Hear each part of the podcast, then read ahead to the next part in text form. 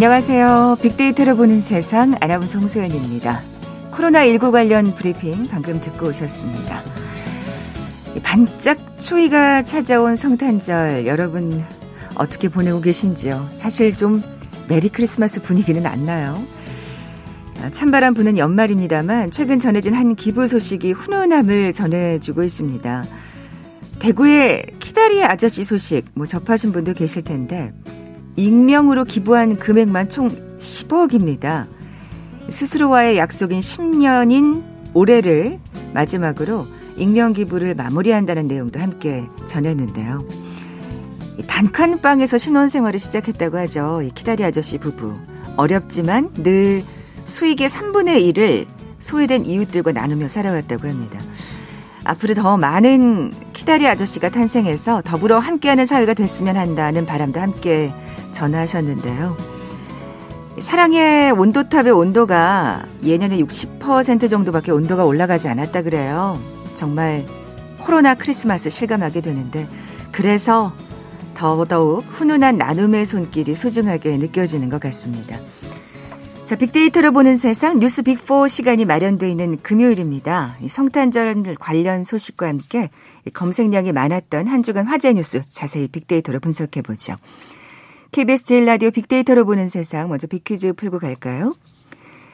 크리스마스가 되면 어린 시절 봤던 그 연극 크리스마스 캐럴 기억나는 분들 많으실 겁니다. 어떻게 보면 우리 대구의 키다리 아저씨와는 사뭇 다른 주인공이 등장하죠. 크리스마스 전날 밤 욕심 많고 사나운 구두쇠 할아버지에게 동업자였던 말리가 죽어서 유령으로 찾아옵니다. 죽어서도 고통을 받고 있는 이 말리는 마음을 고쳐 살지 않으면 자신과 똑같은 운명이 될 거라고 경고하는데요.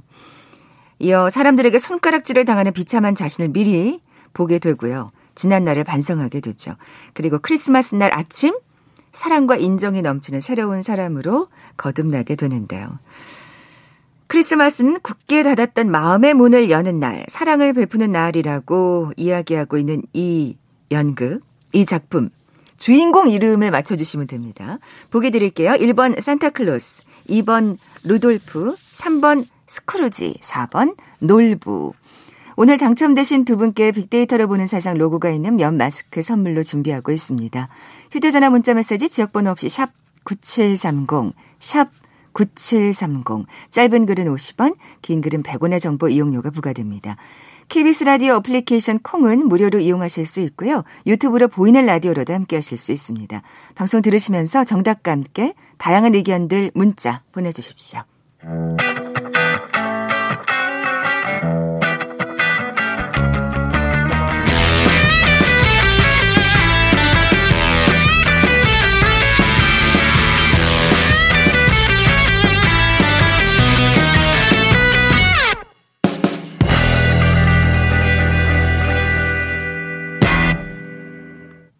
검색량이 많았던 한 주간 화제의 뉴스를 빅데이터로 분석해보는 시간이죠. 뉴스 빅4 뉴스톱 김준일 기자 나와 계세요. 안녕하세요. 예, 안녕하세요. 아, 참 성탄절이 썰렁한데 날씨도 춥네요.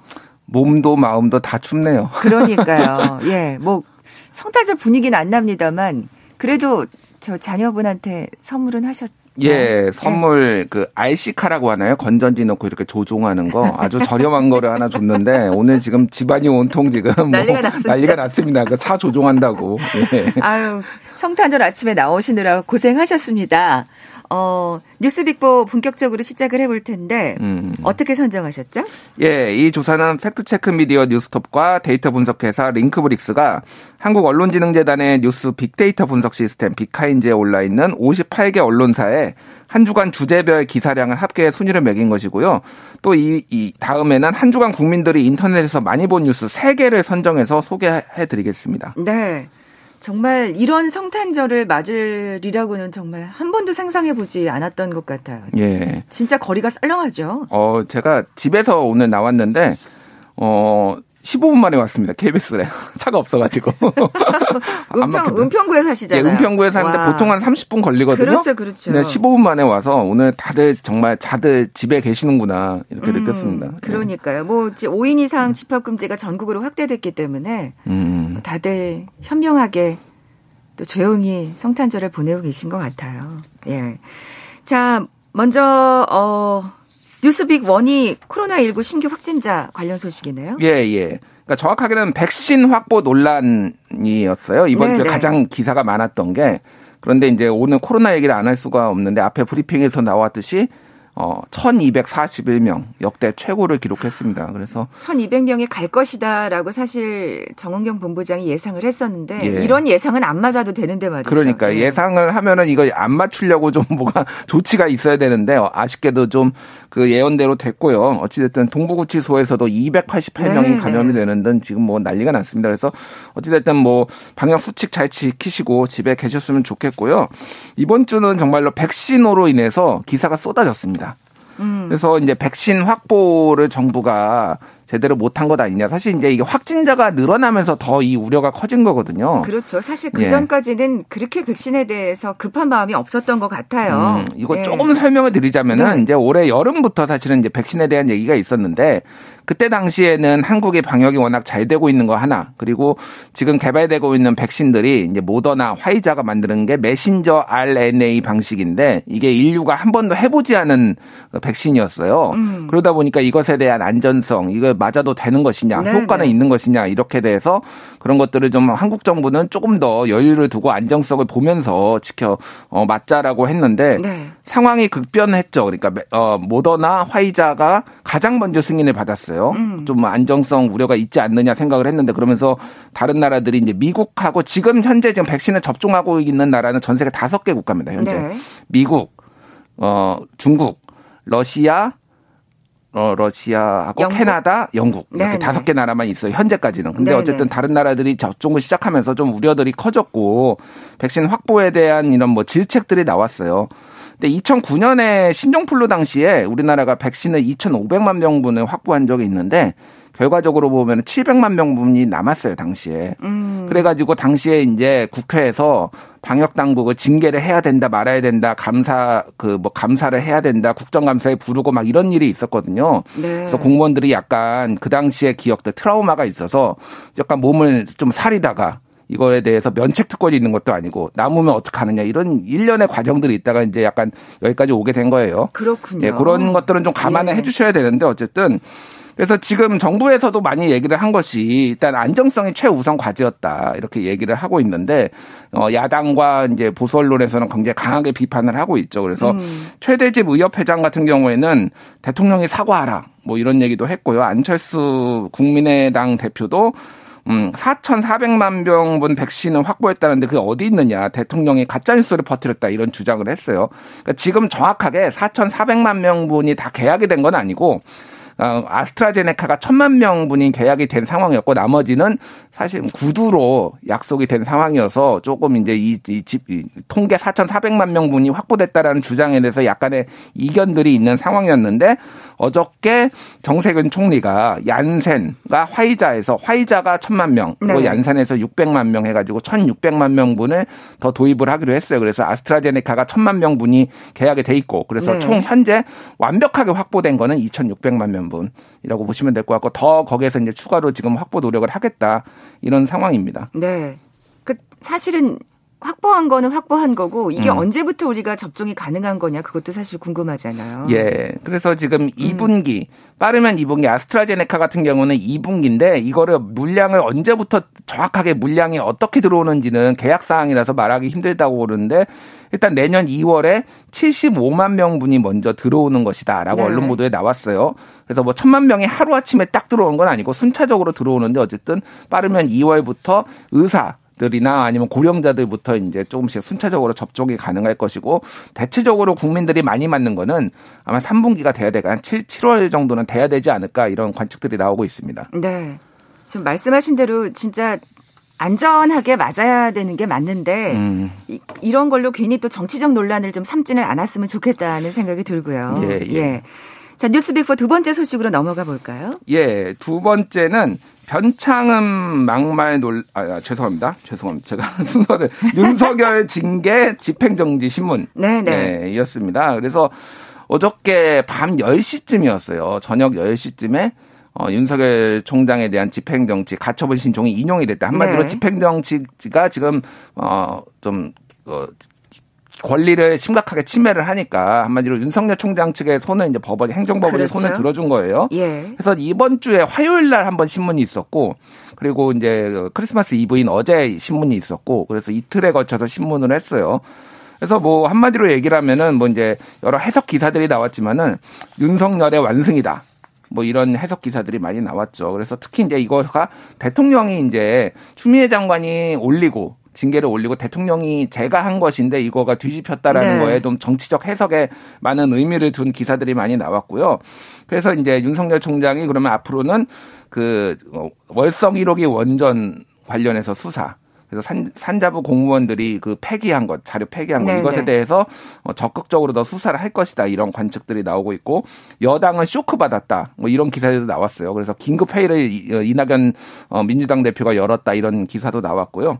그래서 지금 뭐 이제 얘기 나왔는데 법원에서 행정법원에서 윤석열 총장의 손을 들어줬지만은 재판부 성향 분석 문건에 대해서 매우 부적절했다. 이것에 대해서는 분명히 문제가 있다라고 이제 지적을 했습니다. 음. 그래서 근데 다만 이제 정족수 부족 문제 이제 징계위원회를 열었을 때 이런 문제라든지 어떤 절차상의 하자가 분명히 또 있었다라는 걸 인정을 한 거예요. 네. 그래서 어쨌든 음, 윤석열 총장을 지지하시는 분들한테는 최고의 크리스마스 선물이었고 반대하시는 분들한테는 악몽 크리스마스 악몽이 아니었나 지금 이렇게 보고 있습니다. 네. 보이고 있습니다. 어쨌든 계속해서 참 이 정부와 또 검찰 간의 이 삐걱거림은 당분간은 또 계속되겠다. 예. 이런 생각이 드네요. 자, 뉴스빅4 세 번째 소식으로 넘어가 볼까요? 예, 세 번째는 정경심 교수의 징역 4년. 이게 네. 지금 이틀 전에 있었죠. 이게 그래서 어, 좀 많은 분들이 또 충격, 충격을 받으셨어요. 그래서 15개 혐의가 있었는데 그 중에서 11개 혐의가 유죄로 인정이 됐습니다. 그래서 크게 보면은 이제 입시 비리, 그래서 표창장 위조나 인턴, 허위 인턴이 이제 하나가 있었고 또 하나는 이제 사모펀드 관련해서 자본시장법 위반 쪽이 있었고 하나는 증거인멸 쪽이 있었는데 입시 비리는 7개 뭐 사안에 대해서 다 인정이 됐고요. 사모펀드는 한 절반 정도 인정이 됐고 증거인멸 교사도 3개, 증거인멸도 3개 중에 2개는 무죄, 하나는 이제 유죄가 나왔어요. 그래서 어쨌든 굉장히 많은 형량이 과하다. 이런 부분들을 좀 지적하시는 분들이 많고 아니다. 형량이 과한 것이 아니다. 뭐 예를 들면은 그 숙명여고 전 교무부장이 이제 시험 위조로 한 것에 대해서도 그것만 단 한 건으로도 징역 3년이 나왔는데 이게 형량이 과한 것이냐 음. 이런 뭐 지적들도 나오고 서로 이제 논, 논쟁이 있었고요. 정경심 재판부를 탄핵하라. 국민 청원이 10만 명을 돌파했다고 합니다.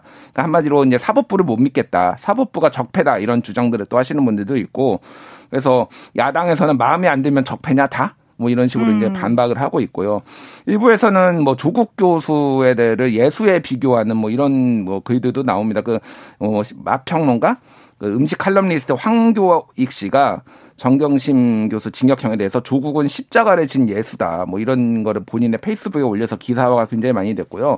윤영찬 의원도 자식 스펙에 목숨 건 부모들 대신에 정경심이 십자가를 졌다. 그래서 성탄절에 맞이해서 참 예수님이 여기저기 포함되는 상황이다. 이 비유가 적절한지는 뭐 각자의 마음속에 있겠으나 굳이 네, 네. 예수님을 네. 여기서 끌어들여야 되나 저는 조금 뭐 지지를 하시든 반대를 하시든 네, 네. 그런 생각이 들고요. 의사단체에서는 그 조민 씨, 조국 딸 조민 씨에 대해서 의사 국시를 이번에 봤어요. 네, 그거에서 효력정지 가처분 신청을 제기를 했습니다. 네. 사실 이렇게 생각보다 그 형량이 많이 나온 데는 이 입시 비리보다는 사실 그 자본시장법. 예, 예, 예. 그것 때문에 사실 이렇게 된 거잖아요. 그러니까 그 자본시장법 그 양형위원회가 있습니다. 대법원에. 그래가지고 이제 어느 정도 형량을 줄 것이냐. 그러는데 거기에서 이 자본시장법에 미공개 이용을 그러니까 정보를 이용해서 부당한 이득을 취했을 때 어떻게 돼 있냐면은 5억 원 이상에서 50억 원 이하일 때는 기본이 3년에서 6년을 아, 형을 주게 돼 있어요. 그렇군요. 근데 이 정경심 교수 이 판단을 보면 7억 1,200만 원이거든요. 그러니까 여기에서 3년에서 6년 사이에 있는 4 년이 나온 거고 사실은 그래서 지금 표창장이나 인터넷에서 사람들이 주목하고 있지만은 거기에 자꾸 눈길이 가죠. 예, 사람들은. 그게 왜냐면 예. 직관적이잖아요. 네. 이해하기. 네. 근데 이 자본시장법이 무죄가 안 나오면은 2심에서도 거의 비슷한 형량이 나오니까 아마 변호인 측도 이쪽에 지금 최고 어, 앞으로 집중을 해야 될 것이다 이렇게 보여집니다. 네, 뉴스비포 마지막 소식은요? 예, 마지막 소식은 제가 실수로 말씀드렸던 변창흠 변창흠 후보자 막말 네. 논란 그리고 뭐, 인사청문회 순서야 뭐 예. 예, 아뭐 이분이 뭐 제가 다른 방송에서도 한번 이거를 정리를 했는데 네. 어 의혹 의혹이나 부적절한 뭐 이게 한 10개가 넘어가더라고요. 그래서 아, 그래서 정의당도 예. 사실 돌아섰더라고요. 예, 정의당도 네. 그래서 데스노트라고 하죠. 음, 그래서 음. 청문회 후보자에 대해서 부적절하다라고 이제 했고 28일 날 다시 청문 보고서를 채택할지 여부를 회의를 연다고 합니다. 야당에서는 강하게 반발을 하고 있고 어저께 좀 그 그저께 논란이 됐던 게 청문회장에서 예전에 이제 그 SH 아니 그 뭐죠? 임대주택에서는 네. 식당 짓지 마라. 뭐뭐 뭐 그런 비슷한 발언을 하면서 누가 아침 먹는다고 식당 와서 다 밥해 먹지. 그거에 대해서 해명을 하면서 여성들은 화장을 안 하면은 식당에 와서 밥을 안 먹기 때문에 하지 말라는 거였다라는 취지의 발언을 해가지고 그게 또 논란이 돼서 예. 그래서 뭐 김진애 의원이 변창흠 두, 어, 후보자를 두둔을 하면서 80대 노모도 화장 안 하면 두려워한다 뭐 이런 발언을 또 청문회장에서 해서 그것도 아하. 기사화가 되고 뭐 예, 예. 그런 상황입니다. 네. 예. 어, 뭐 어쨌든 사실 여당 측에서는 좀 밀어붙이려다가 지금 분위기가 그렇지가 못하니까 조금 음. 숨고르기를 하고 있는 것 같아요. 제가 뭐 예. 일부러 그런 게 아니라 골라고 보면 네 개 다 여당에 좋은 게 하나도 없어요 지금. 그러니까 전체적으로 지금 전국이 얼마나 지금 여당 쪽에 좀 안 좋게 흘러가고 있는지를 보여주는 상황이라고 보겠습니다. 네. 네. 잠시 라디오 정보센터 뉴스 듣고 나서 네티즌들이 많이 본 뉴스 이어가죠. 어제 코로나19 신규 확진자가 1,241명으로 처음으로 1,200명대를 넘어섰습니다. 국내 발생 1,216명 가운데 서울 550명, 경기 257명, 인천 55명 등으로 수도권이 전체 확진자의 70%를 차지했습니다. 어제 하루 코로나19 의심신고 검사와 수도권 임시 선별검사소의 검사를 합쳐 총 11만여 건의 검사가 진행됐습니다. 이 가운데 임시 검사소를 통해 확진된 경우는 120여 건으로 나타났습니다. 정세균 국무총리는 코로나19 일일 확진자 수가 1241명으로 최고치를 경신했다며 군과 교정시설 등 집단 생활을 하는 곳에서는 방역 상황을 다시 한번 점검하고 무증상 감염자를 찾아내기 위한 조치를 강화해달라고 당부했습니다. 전북 남원과 전남 구례의 유경오리 농장에서 고병원성 조류 인플루엔자 확진 판정이 나왔습니다. 나머지 구례 유경오리 농장 한 곳의 사육 가축에 대해서는 현재 정밀 검사가 진행 중입니다. 오늘까지 가금 농장 24곳과 체험농원 한 곳에서 고병원성 AI가 발생했습니다. 문재인 대통령은 성탄절을 맞아 배려의 마음을 나눠주신 국민들 덕분에 올 한 해 어려움 속에서도 우리는 희망을 간직할 수 있었다고 감사를 표했습니다. 윤석열 검찰총장이 추미애 법무부 장관을 상대로 낸 징계 처분 효력 집행정지 신청을 법원이 인용한 것에 대해 민주당은 사법부의 판결에 당혹감과 함께 깊은 유감을 표한다는 입장을 내놨고 국민의힘은 우리가 온전히 법질서 안에 있다는 안도를 주는 성탄절 선물 같다고 환영했습니다. 한국이 올해 에너지 건전성 평가에서 지난해에 이어 OECD 37개 회원국 가운데 30위를 기록해 하위권에 머문 것으로 나타났습니다. 지금까지 라디오 정보센터 조진주였습니다.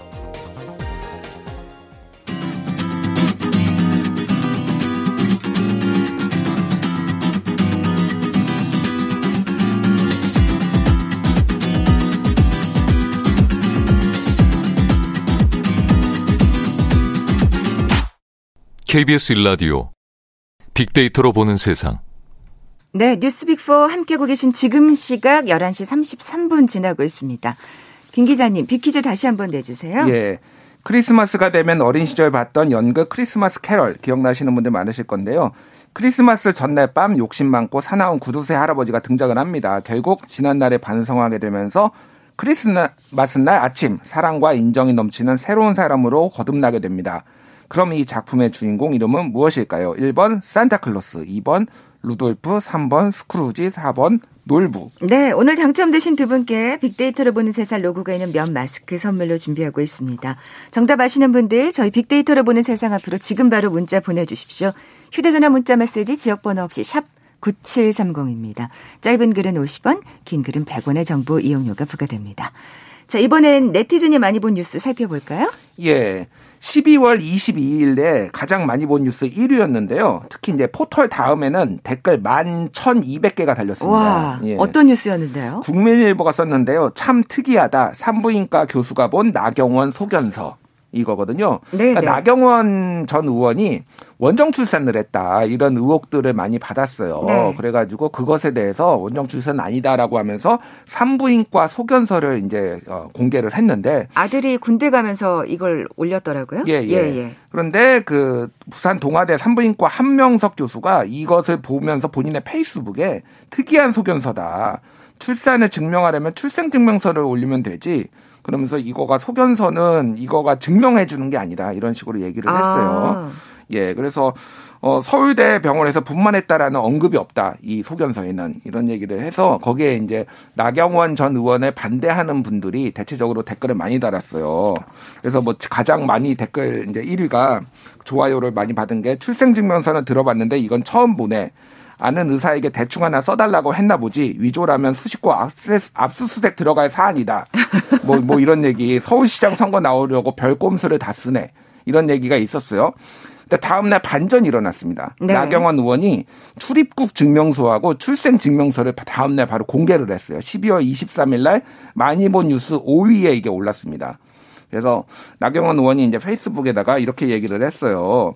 작년 조국 사태가 불거지면서 저들은 물타기용 허위 의혹이 필요했다. 그래서 내가 LA의 산후조리의원에서 원정 출산했다는 루머를 퍼뜨렸고 민주당조차 이걸로 논평까지 내면서 원정 출산 의혹 제기에 가세했더라. 이것이 민주당의 수준이다. 이런 식으로 이제 강하게 비난을 했는데요.